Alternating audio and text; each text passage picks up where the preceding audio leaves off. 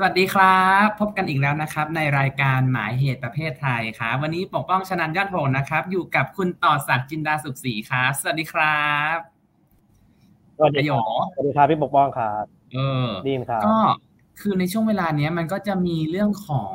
วินัยวัฒนธรรมอะไรที่เกิดขึ้นหลากหลายมากใช่ไหมครับ ในสังคมไทยแล้วก็สังคมทั่วโลกซึ่งซึ่งมันรีเลทกันนั่นแหละ แล้วก็สิ่งหนึ่งที่เกิดขึ้นมาก็คือว่า เวลาเราไปร้าน ซื้อของยาสระผมคิมนวดสบู่อย่างเงี้ย มันก็จะมีว่าผลิตภัณฑ์นี้ไม่ได้ทดลองกับสัตว์ คนที่อยู่ในกลุ่มวีแกนสามารถซื้อใช้อุปโภคได้อะไรอย่างเงี้ยแล้วก็เราก็ซื้อมาใช้เหมือนกัน เพราะเราก็ไม่ไม่เห็นด้วยกับการที่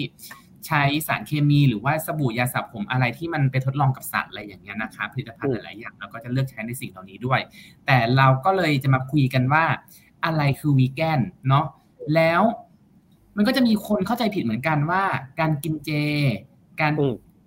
เป็นวีแกนแล้วก็กินมังสวิรัตมันเหมือนกันไหมอะไรเงี้ยซึ่งอันที่อันที่จริงมันต่างกันนะครับ ซึ่งวันนี้คุณต่อศักดิ์ก็จะมาให้ความรู้เราเรื่องนี้ ครับผมก็วันครับวันนี้หลักๆ ผมอยากจะมาชวนคุยเรื่องปรัชญาวีแกนเนาะแต่พูดง่ายคือเวลาพูดถึงวีแกนเนี่ยเมื่อกี้นอกจากที่พี่ปกป้องบอกนะว่า คือคนซึ่งไม่อุดหนุนหรือสนับสนุนสินค้า ที่มีการเบียดเบียนสัตว์เนาะไม่ว่าจะเป็นการทดลองสัตว์หรือทรมานสัตว์ก็ดีมีความหมายหนึ่งก็คือคนซึ่งไม่รับประทานอาหารที่มีส่วนผสมของเนื้อสัตว์ หรือโปรตีนที่อยู่เกี่ยวกับสัตว์ด้วยใช่ไหมครับแต่ว่าเวลาพูดว่าไม่ทานเนื้อสัตว์เนี่ยมันมีหลายคำที่ใช้เรียกกันเนาะเช่นคำว่ามังสวิรัตใช่ไหมก็คือทานอาหารที่ไม่มีเนื้อสัตว์เป็นส่วนประกอบ โดยเน้นสารอาหารจากพืชเป็นหลักใช่ไหมแต่ว่าคนที่เป็นมังสวิรัตก็มีหลายแบบเนาะอย่างที่เรารู้จักกันในชีวิตประจำวัน คนเป็นมังสวิรัตบางคน ทานนมกับไข่ได้ใช่ไหม คนเป็นมังสวิรัตบางคนทานแต่นมไม่ทานไข่ บางคนทานแต่ไข่ไม่ทานงไม่ทานนม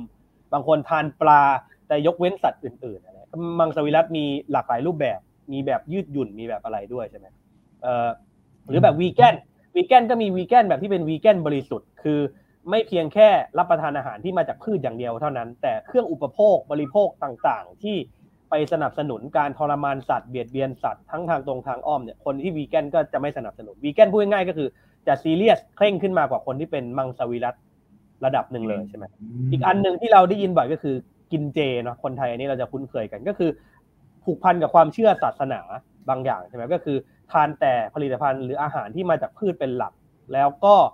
แต่จะมีช่วงเวลาเฉพาะของเขาเนาะก็คือ9ถึง10 วันในตลอดทุกปีเนาะแต่ว่านอกจากไม่ทานเนื้อสัตว์แล้วเนี่ยก็งดทานผักที่มีกลิ่นฉุน 5 ชนิดเนาะซึ่งเขาระบุไว้อยู่ ซึ่งอันเนี้ย ก็จะเป็นเรื่องของความเชื่อเป็นหลักแล้วใช่ไหมครับว่าถึงช่วงเวลาหนึ่งช่วงเวลากินเจก็จะงดทานเป็นหลักหรือคำหลังๆ ที่เราได้ยินกันบ่อย ๆ ก็คือคำว่า plant based food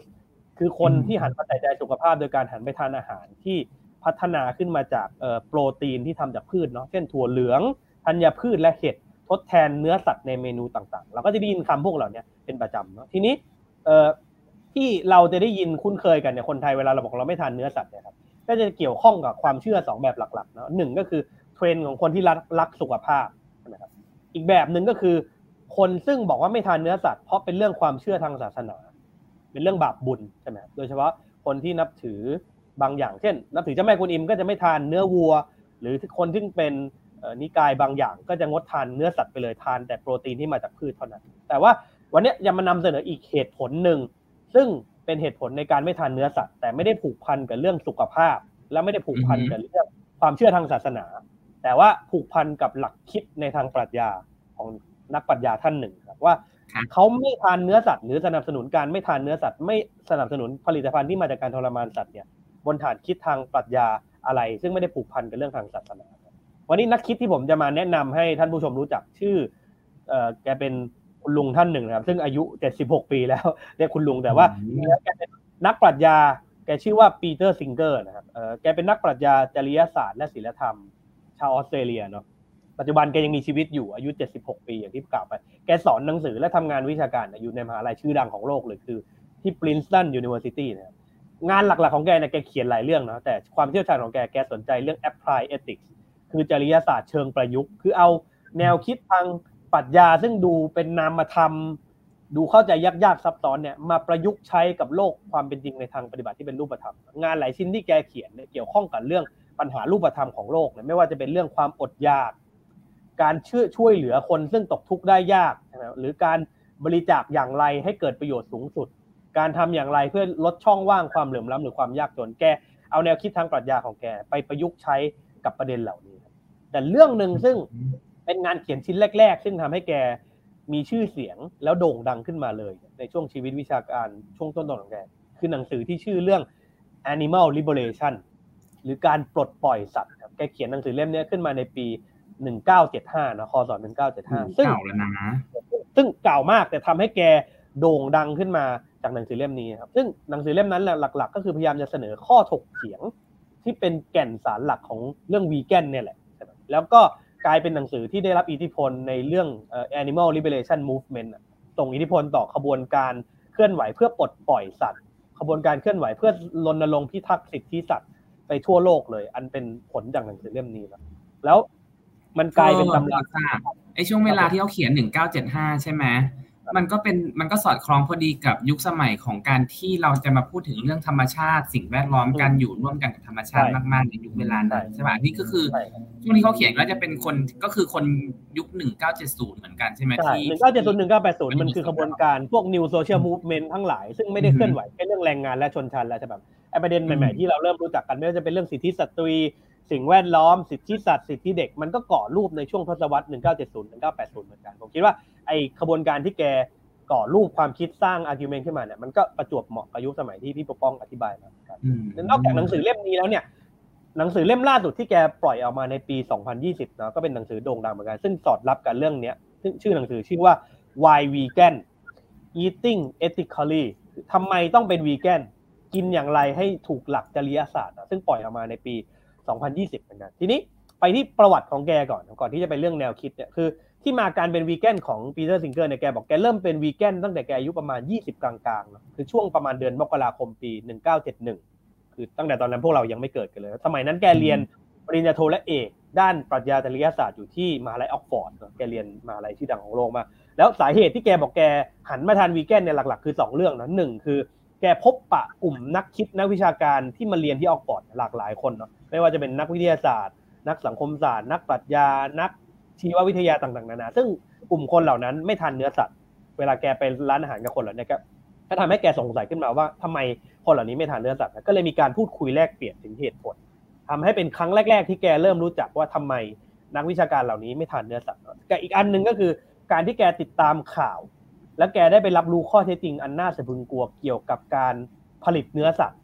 ว่าในกระบวนการทำอุตสาหกรรมเนื้อสัตว์เนี่ยมันมีการทรมานสัตว์อย่างไรบ้าง ตั้งแต่กระบวนการเลี้ยง ไปจนถึงกระบวนการฆ่าเนาะไม่ว่าจะเป็นหมูไก่หรือไก่ไข่ หรือโคนมโคเนื้ออะไรต่างๆนานาเนี่ยไออุตสาหกรรมสัตว์สมัยนั้นที่การฟ้องร้องมากมายเนาะเพื่อให้หยุดยุติการทรมานสัตว์แบบนั้นพอแกรับรู้ข้อเท็จจริงเหล่านั้นเนี่ยประกอบกับการได้ถกเถียงแลกเปลี่ยนในทางวิชาการถึงเหตุผลที่ไม่ควรกินเนื้อสัตว์แกก็เริ่มคุยกับภรรยาตัวเองว่า จะหันมาสนับสนุนการหยุดทรมานสัตว์เหล่านั้นเนาะด้วยการหยุดกินและหยุดซื้อสินค้าทุกชนิดที่เกี่ยวข้องกับการทรมานสัตว์ และในระหว่างที่เขาเริ่มหยุดกิน และเริ่มหยุดอุดหนุนสินค้าที่ทรมานสัตว์เนี่ยระหว่างนั้นเองตัวแกในฐานะนักปรัชญา ก็ค่อยๆ เริ่มพัฒนาข้อถกเถียงทางปรัชญาส่วนตัวของตัวเอง เกี่ยวกับการเหตุผลในการเลิกกินเนื้อสัตว์เนาะและเหตุผลในการสนับสนุนให้ยุติการเลิกทรมานสัตว์ทุกรูปแบบ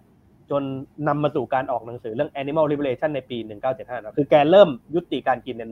1971 แต่ออกมาเป็น เหตุผลความคิดรูปธรรมที่ต่อเนื่องตั้งแต่วันนั้นก็คือปี 1975 เป็นต้นมา ทีนี้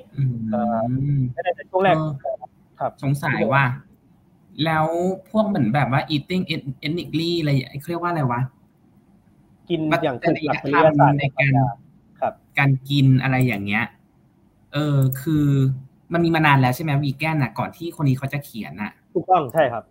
เออ แล้วมันมีมานานแค่ไหน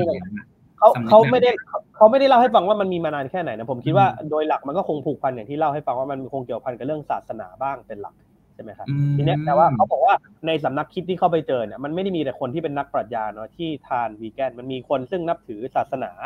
มันมีคนซึ่งเชื่อในหลักลัทธิ Marxism ก็ก็กินวีแกนก็อธิบายลัทธิ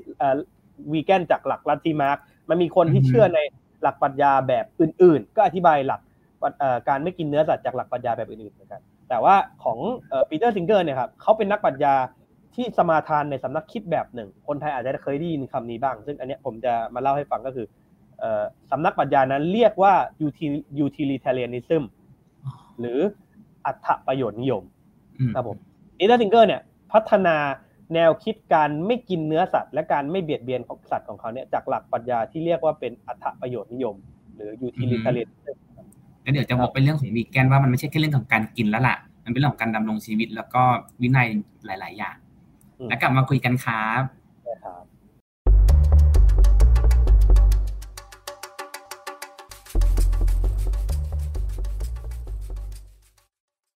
สังเกตได้เลยว่าอย่างเราเองจะไม่ใช่วีแกนแน่นอนเพราะยังกัดเล็บอยู่การกัดเล็บถือว่าผิดหลักวีแกนปะบางครั้งเราก็คืนนะ เอาจริงๆส่วนตัวเองผมก็ไม่ไม่ใช่คนกินวีแกนนะผมก็ยังทานเนื้อสัตว์อยู่แต่ว่าที่อยากมาชวนคุยก็คือว่าเออหนึ่งก็คืออยากจะชวนคิดว่าเอ้ยจากมุมของคนซึ่งเชื่อเรื่องการไม่ทานเนื้อสัตว์ไม่เบียดเบียนสัตว์แต่ แต่ไม่ใช่เหตุผลในเชิงศาสนาเขามีเหตุผลหรือคำอธิบายอย่างไรของเขาบ้างในเรื่องของทารุณกรรมสัตว์อะไรอย่างนี้ใช่อะไรเงี้ยซึ่งโอเค ซึ่งเดี๋ยวผมจะอธิบายถัดไปแต่ว่าอย่างเมื่อกี้ที่ทิ้งไว้ในช่วงที่แล้วครับ ปีเตอร์ซิงเกอร์เนี่ยเป็นนักปรัชญาที่สังกัดอยู่ในสำนักคิดเฉพาะหนึ่งที่เราเรียกว่าเป็นอัตประโยชน์นิยมเนาะในภาษาอังกฤษเราเรียกว่าเป็น utilitarianism เนาะแต่ว่าลัทธิอัตประโยชน์นิยมคืออะไรครับ พูดโดยหลักก็คือมันถือว่าแรงจูงใจพื้นฐานของทุกสรรพชีวิตเนี่ยมีหลักการง่ายๆอยู่เลย ข้อเดียวคือ การเพิ่มความสุขสำราญหรือ pleasure เนาะและการหลีกเลี่ยงความเจ็บปวด หรือ pain เขาบอกอันเนี้ยคือหลักการสากลของสรรพชีวิตที่จูงใจพฤติกรรมต่างๆ ของทั้งมนุษย์และสัตว์เนาะหมายถึงว่าไม่น่าไม่ว่ามนุษย์จะทำอะไรไปในชีวิตเนี่ยเราเขาอาจจะไม่ใช้คำใหญ่โตเรื่องเรื่องความสุขความยุติธรรมหรืออะไรก็แล้วแต่หรือสัตว์ที่มันใช้ชีวิตตามสัญชาตญาณต่างๆเนี่ยมันถูกชักนำโดยหลักคิดข้อนี้แหละ คือเพื่อเพิ่มความสำราญสุขสำราญใจ และหลีกเลี่ยงความเจ็บปวด เขาบอกอันนี้เป็นหลักการสากลซึ่ง apply ใช้ได้กับทุกสรรพชีวิตเนาะซึ่งไอตัวลัทธิอรรถประโยชน์นิยมเนี่ยเชื่อในหลักการข้อนี้ หลักการข้อนี้เนี่ยสำหรับอรรถประโยชน์นิยมเนี่ยต้องถูก apply เพื่อให้เกิดประโยชน์แก่คนหมู่มากที่สุด หรือจำนวนมากที่สุด อันนี้คือหลักการพื้นฐานของอรรถประโยชน์นิยมนี่ apply ต่อไปเนี่ยสำหรับซิงเกอร์และและนักลัทธิอรรถประโยชน์นิยมคนอื่นๆเนี่ยหลักจริยศาสตร์ของการเพิ่มความสำราญเพิ่ม pleasure และหลีกเลี่ยงความเจ็บปวดเนี้ยจำเป็นต้องประยุกต์ใช้มากกว่าแค่มนุษย์เท่านั้น คือเวลาบอกว่าหลีกเลี่ยงความเจ็บปวดและเพิ่มความสำราญเนี่ยปกติแล้วมนุษย์ทั่วไปก็จะ apply ใช้กับแค่มนุษย์ด้วยกันเท่านั้น แต่สำหรับปีเตอร์ซิงเกอร์และนักอัตประโยชน์นิยมจำนวนหนึ่งเนี่ยเขาเสนอว่าหลักปรัชญาข้อนี้บังคับหรือประยุกต์ใช้กับ sentient being ทั้งหมด sentient being คืออะไร หมายถึงสิ่งมีชีวิตทั้งหมดที่รับรู้ และมีประสบการณ์มีความรู้สึกมีประสาทสัมผัสได้พูดง่ายคือ สัตว์บางอย่างที่ไม่ใช่สัตว์ที่มีประสาทสัมผัส รับรู้ความเจ็บปวดได้ไม่นับเป็นเซนเชียนบีอิงสำหรับปีเตอร์ซิงเกอร์และนักอรรถประโยชน์นิยมเนี่ย sentient being หรือสัตว์หรือสิ่งมีชีวิตทั้งหลายที่รับรู้ความเจ็บปวด มีประสบการณ์เกี่ยวกับเรื่องความรู้สึกประสาทสัมผัส รับรู้ความเจ็บปวดความทุกข์ทรมานได้ เท่านั้นที่นับว่าเป็น sentient being ซึ่งแปลว่าไม่ได้มีแค่มนุษย์ ดังนั้น ถ้าเราจงใจใช้หลักจริยศาสตร์ข้อนี้ไป apply ใช้กับแค่มนุษย์เท่านั้นเนี่ยสำหรับซิงเกอร์ถือว่าเราเป็นพวก speciesismเป็นพวกเผ่าพันธุ์นิยมหรือพวกถือว่ามนุษย์เท่านั้นที่สูงกว่าเผ่าพันธุ์อื่น และสามารถปฏิบัติต่อเผ่าพันธุ์อื่นอย่างไรก็ได้ไอ้หลักจริยศาสตร์ข้อที่เราเชื่อหรือปฏิบัติการใช้กับแค่มนุษย์เท่านั้นเนี่ยสำหรับซิงเกอร์ถ้าเชื่อแบบนี้เป็นพวกสปีชีซึมเป็นพวกเผ่าพันธุ์นิยม ดังนั้นข้อหนึ่ง หลักการพื้นฐานของทุกสิ่งมีชีวิตที่เป็นสิ่งมีชีวิตที่รับรู้ความเจ็บปวดอะไรได้ คือเรื่องการจะหลีกเลี่ยงความเจ็บปวด และเพิ่ม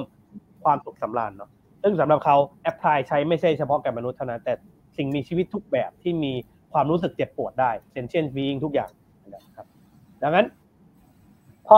apply หลักการแบบนี้สำหรับซิงเกอร์สัตว์มันเลยเท่าเทียมกับมนุษย์ แต่ไม่ใช่เท่าในความหมายที่มันมีเหตุผลเหมือนเรานะไม่ใช่เท่าในความ ที่มันมีอารยธรรมที่ซับซ้อนเหมือนเราไม่ใช่เท่าในความหมายที่มันฉลาดเท่าเราไม่ใช่ แต่เท่าเทียมกันบนความหมายที่มันเป็น sentient being แบบมนุษย์นี่แหละ บนความหมายที่สัตว์ที่เป็นสิ่งมีชีวิตที่มีระบบประสาทสัมผัสเจ็บปวดได้ มันต่างมีความเสมอภาคกันเหมือนเรา ในเรื่องความเจ็บปวดทางกายภาพเนาะสัตว์เท่าเทียมกับเราในความหมายดังนั้นซิงเกอร์มองว่าไอ้วิธี มันเป็นวิธีการมองทางปรัชญาที่ตรงไปตรงมามาก เข้าใจง่าย แล้วทุกคนสามารถพิสูจน์มองเห็นได้เนาะคือหลักวิทยาศาสตร์มันสามารถพิสูจน์ได้เนี่ยสัตว์ตัวนี้มีความรู้สึกเจ็บปวดไหมสัตว์ตัวนี้มีระบบประสาทสัมผัสหรือเปล่าพิสูจน์ได้ตรงไปตรงมามาก แล้วมองเห็นผลลัพธ์ได้เลย ถ้าทรมานแล้วสัตว์มันร้อง หรือมีความทุกข์ทรมานใจ มันพิสูจน์ได้ว่าสัตว์ตัวนั้นเจ็บปวด มันเป็นหลักปรัชญาที่เข้าใจได้ง่ายตรงไปตรงมามากดังนั้นในความหมายนะซิงเกิลบอกว่าเขาไม่ได้เชื่อเรื่องสิทธิสัตว์ ไม่ได้เชื่อในเรื่อง ปรัชญาที่อยู่บนฐานของเรื่องหน้าที่เนาะที่สำนักปรัชญาอื่นอธิบายเพราะเขาบอกไอ้หลักปรัชญาพวกนั้นอะที่วางอยู่บนพื้นฐานของเรื่องสิทธิ หรือเรื่องหน้าที่เรื่องพันธกิจของมนุษย์เนี่ยเข้าใจยาก เข้าใจยากเช่นต้องมานั่งเถียงกันว่า สิทธินั้นมาจากใคร สิทธินั้นมีโดยธรรมชาติหรือโดยกำเนิด สิทธินั้นมาจากพระเจ้าหรือเปล่าสิทธินั้นควรควรรวมอะไรบ้าง อะไรเป็นควรเป็นสิทธิอะไรไม่ควรเป็นสิทธิ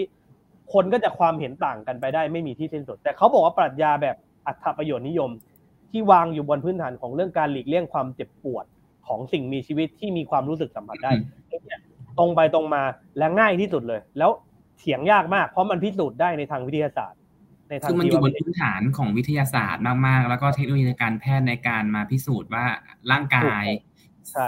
เซลล์แล้วก็เซนส์ของของของสัตว์ของสิ่งมีชีวิตใช่ปะแล้วในกรณีที่มันกับพืชล่ะ ในกรณีที่เทคโนโลยีสมัยใหม่สามารถเข้าถึงได้ว่าพืชเองก็มีความรู้สึกเจ็บปวดหรือว่าการโดนอะไรบางอย่างแล้วมันเฉา มันเหี่ยว มันอะไรอย่างเงี้ย มันก็แสดงออกถึงความเจ็บปวดได้เช่นเดียวกัน โอเค เราเราเข้าใจว่าแนวความคิดของของเขาเนี่ย มันโรแมนติกกว่ากว่า animal rights อยู่แล้วครับ แต่ว่าเราอยากรู้ว่าในกรณีถ้าเทียบกับพืชล่ะ เขาอธิบายยังไงก่อนจะไปถึงก่อนจะไปถึงข้อนั้นเนี่ยความจริงปีเตอร์ซิงเกอร์บอกว่าตัวเองอะไม่ใช่ absolute vegan คือเขาไม่ใช่ vegan แบบที่เคร่งเครียดเคร่งครัดกับทุกอย่างเขาเขาเรียกตัวเองว่าเป็น flexible vegan ในความหมายว่าอะไรในความหมายว่าหนึ่งเขาไม่ถือปฏิบัติว่า vegan นั้นเป็นหลักศาสนา ที่ละเมิดไม่ได้ละเมิดแล้วเป็นบาปละเมิดแล้วเป็นคนชั่ว ไม่ใช่ในความหมายนั้นสองคือซิงเกอร์เองคิดว่าเขาอะกินสัตว์บางประเภทนะเช่น หอยนางรมหอยกาบ ซึ่งถ้าเป็นตามหลักวีแกนแบบเคร่งเครียดอะผิดแน่นอนใช่ไหมแต่ซิงเกอร์บอกที่มันไม่ผิดเพราะมันมีงานวิจัยที่รองรับว่าสัตว์บางประเภทเหล่านั้นที่เขากินหอยนางรมหอยกาบเนี่ยไม่มีระบบประสาทสัมผัสที่จะรับรู้ความเจ็บปวดได้ไม่มีสมองดังนั้น พอมันไม่มีความสามารถที่จะเจ็บปวด ไม่มีความสามารถที่จะรับรู้ความเจ็บปวดสำหรับฟิงเกอร์ มันไม่ละเมิดหลักปรัชญาแบบอัตอัตอัตประโยชน์นิยม ที่เชื่อว่าไม่ควรไปละเมิดความเจ็บปวดของใครเนาะทีนี้ พอกินสิ่งที่ไม่ไม่มีเซนเชนส์บีอิงมันไม่รับรู้ความเจ็บปวดทางกายภาพได้ จึงไม่ผิดอะไร ทีนี้ไปคำถามที่พี่ปกป้องพูดเป็นเรื่อง แล้วพืชล่ะ มันมีครั้งหนึ่งที่ซิงเกอร์เคยถูกสัมภาษณ์ว่าถ้าอนาคต พืชถูกพิสูจน์ได้ว่ามี sentient being แบบมนุษย์ล่ะ ซิงเกอร์บอกว่าปัจจุบันเขายังไม่เห็น research ข้อนั้น ซึ่งจูงใจให้เขาเชื่อว่าไอ้พืชเนี่ยมีลักษณะความเจ็บปวดที่ conscious แล้วรับรู้ประสบการณ์ความเจ็บปวดได้เท่ากับสัตว์ที่มีระบบประสาทสัมผัสแต่ถ้าอนาคตไปถึงจุดนั้น ที่มันสามารถพิสูจน์ได้จริงๆซิงเกอร์ก็บอกว่าเขาก็ flexible พอที่จะบอกว่าเฮ้ยสุดท้ายแล้ว มนุษย์มันไม่กินอะไรเลยไม่ได้นะสุดท้ายแล้วมนุษย์มันต้องกินบางอย่างเพื่อดำรงชีวิต ดังนั้นโจทย์แทนที่จะเป็นอย่างนั้น จึงต้องไปอยู่ที่การคัดสรรว่าจะเลือกกินอะไรที่กระทบความเจ็บปวดน้อยที่สุดไปถึงพืชอันไหนที่มีระบบประสาทสัมผัสอาจจะซับซ้อนน้อยที่สุด หรือทำอย่างไรจะเป็นโจทย์ในการที่จะกินเขาหรือกินพืชหรือสัตว์เหล่านั้น แล้วลดคอสที่จะทำให้เกิด ความเจ็บปวด คือโจทย์มันก็ต้องชิมนะเพราะสุดท้ายแล้วถ้าจะบอกว่าพิสูจน์ได้ว่าพืชมีความเจ็บปวดเหมือนสัตว์แปลว่าไม่ต้องกินทั้งพืชและสัตว์เลยเหรอซิงเกอร์บอกว่าเขาไม่ได้เขาไม่ได้ไร้สาระขนาดนั้นเขา flexible พอที่จะเข้าใจว่าสุดท้ายแล้วทั้งพืชสัตว์มนุษย์มันต้องดำรงชีวิต มนุษย์เองก็ยังต้องดำรงชีวิต แต่ถ้าไปถึงขั้นนั้นเนี่ยโจทย์จะจะย้ายไปอยู่ที่การทำอย่างไร ซึ่งจะลดการทำให้เกิดความเจ็บปวดแก่สัตว์และพืชให้ได้มากที่สุดมากกว่า อันนี้เป็นเหตุผลที่ทำไมเขาถึงเลือกเรียกตัวเองว่าเป็น flexible vegan เพราะเขาไม่ได้เทคมันว่าเป็นเรื่องที่ละเมิดไม่ได้ หรือขยับเส้นไม่ได้เลยแบบที่เชื่อในหลักศาสนา อืมถ้าอย่างนี้แสดงว่าวีแกนเองเนี่ย มันก็คือจริยศาสตร์อย่างหนึ่งอยู่แล้วที่เราที่ปฏิเสธไม่ได้ใช่ไหมครับ แล้วก็เพราะฉะนั้นเนี่ยในฐานะที่มันเป็นจริยศาสตร์เนี่ย มันจึงมีความยืดหยุ่นความเข่งครัดของแต่ละบุคคลที่แตกต่างกันออกไป ด้วย เพราะฉะนั้นเนี่ย มันจึงไม่ได้หมายความว่า ฉันเป็นวีแกน และแปลว่าฉันจะต้องเหมือนกับคนวีแกนที่นั่นที่นี่คนนั้นคนนี้เต็มไปหมดเลยเขาก็จะมีเงื่อนไขของแต่ละคนที่แตกต่างกันออกไปในเรื่องของการกิน ซึ่งเราก็เห็นด้วยนะกับเรื่องแบบนี้อะแล้วก็ขนาดเดียวกันเนี่ยมันก็จะมีข้อโต้เถียงในเรื่องในเรื่องของถ้าคุณให้ความสำคัญกับธรรมชาติ ขนาดนี้เนี่ย คุณไม่ตระหนักหรอว่า ธรรมชาติเนี่ยมันทำให้มนุษย์เป็นห่วงโซ่อาหารที่เท่าไหร่เท่าไหร่อย่างเงี้ย คุณก็สมควรที่จะต้องกินสัตว์ กินพืชกินอะไรสัตว์เล็กสัตว์ใหญ่อะไรก็ว่าไปใช่ไหมแต่ว่าอันนั้นก็คือธรรมชาติไงแต่ว่าเรากำลังจะคุยกันเรื่องของจริยศาสตร์ ที่ให้ความสำคัญกับธรรมชาติบนพื้นฐานของการตระหนักได้ถึงถึงเรื่องของธรรมชาติของสัตว์ความเจ็บปวดของสิ่งมีชีวิตอะไรเหล่านี้ ซึ่งมันก็มันก็แตกต่างกันออกไปนะกับการที่เราจะอธิบายในสิ่งเหล่านี้แต่เราก็เราก็เห็นด้วยนะกับวีแกนแต่ว่าอาหารมันหายากว่ะเข้าใจครับ คืออาจจะปิดท้ายสักนิดหนึ่งว่าซิงเกอร์เวลาถามว่าปัจจุบันเขาคิดว่าไอ้ตัวแนวคิดวีแกนมันพัฒนาไปมากแค่ไหนเขาบอกว่าแน่นอนมันยังห่างไกลกับสิ่งที่เขาอยากให้บรรลุเนาะคือเขาเขียนงานมา 40 กว่าปีเนี่ยแน่นอนอุตสาหกรรมเกี่ยวกับการผลิตเนื้อสัตว์เลี้ยงสัตว์ที่ทรมานมันก็ยังอยู่เป็นวงกว้างเนาะแต่ว่าเขาบอกว่าเทียบกันแล้วกับแนวคิดเรื่องธาตุระบบธาตุเนี่ยเวลาทุกวันนี้เราเถียงกันระบบธาตุเราเถียงมันในฐานะที่เป็นเรื่องความทรงจำเป็นอดีตไปแล้ว ที่มันเคยมีการทรมานมีธาตุอะไรอยู่ อาจจะเหลือน้อยมากจริง ๆ ในบางส่วนของโลก แต่เรื่องวีแกนเรื่องการทรมานสัตว์เนี่ยเวลาเราคุยกันปัจจุบัน มันยังเป็นเรื่องที่ยังมีอยู่ทั่วไปยังมีอยู่ในแทบทุกสังคมดังนั้นมันก็ยังคงห่างไกลจากจุดที่เขาอยากให้เป็น แต่เขาคิดว่ามันก็ยังมีความหวัง เพราะว่าตอนนี้มันมีเทรนด์ของโลกในเรื่องการทานอาหารเพื่อสุขภาพเนาะแล้วก็มีการลงงานวิจัยจำนวนมากเพื่อลงทุนในการทำสิ่งที่เราพูดไปตอนต้นก็คือ plant based plant based มีออกแบบเอาเนื้อสัตว์มาทดแทนอาหาร แล้วก็มีการออกแบบรสชาติกลิ่น texture และอื่นๆ ให้มันใกล้เคียงกับเนื้อสัตว์มากที่สุดเขาบอกอันนี้ก็เป็นความหวังหนึ่งซึ่งมันก็ค่อยๆ ขยับไปมากขึ้นเนาะแม้อาจจะต้องใช้เวลาอีกนานก็ตามปีเตอร์ซิงเกอร์คิดว่าเขามีหวังแต่มันก็เป็นหน้าที่ของเขาเนาะในฐานะนักปรัชญาที่จะต้องรณรงค์แล้วก็เผยแพร่ไอ้หลักคิดจริยศาสตร์เหล่านี้ต่อไปเพราะสุดท้ายแล้วเป้าหมายสำคัญของเขาที่สุดไม่ใช่เรื่องว่าตัดสินว่าใครดีใครชั่วเนาะแต่การลด suffering หรือการลดความเจ็บปวดของทุกสิ่งมีชีวิตให้ได้มากที่สุด เป็นมาตรวัดสำคัญสำหรับนักปรัชญาอย่างเขาครับผม อุ้ยอย่างนี้เราก็เป็นวีแกนได้สิทำไมล่ะ เพราะเราชอบกลืนตอนแรกเราไม่กล้าเป็นวีแกนเพราะเราชอบกลืน ออกอากาศไม่ได้แล้ว เออ ตัดทิ้งเออนั้นอุ้ยขอบคุณคุณต่อศักดิ์มากเลยครับ กับความรู้ในเรื่องของวีแกนมันทำให้เราเข้าใจถึงชุมชนแล้วก็อัตลักษณ์วีแกน ได้มากขึ้น แล้วก็เข้าใจถึงความยืดหยุ่นของแนวคิดทฤษฎีของวีแกนด้วย ขอบคุณต่อศักดิ์มากเลย ขอบคุณพี่บอกวังครับครับผมแล้วพบกันใหม่ในรายการหมายเหตุประเทศไทยครับ สวัสดีครับ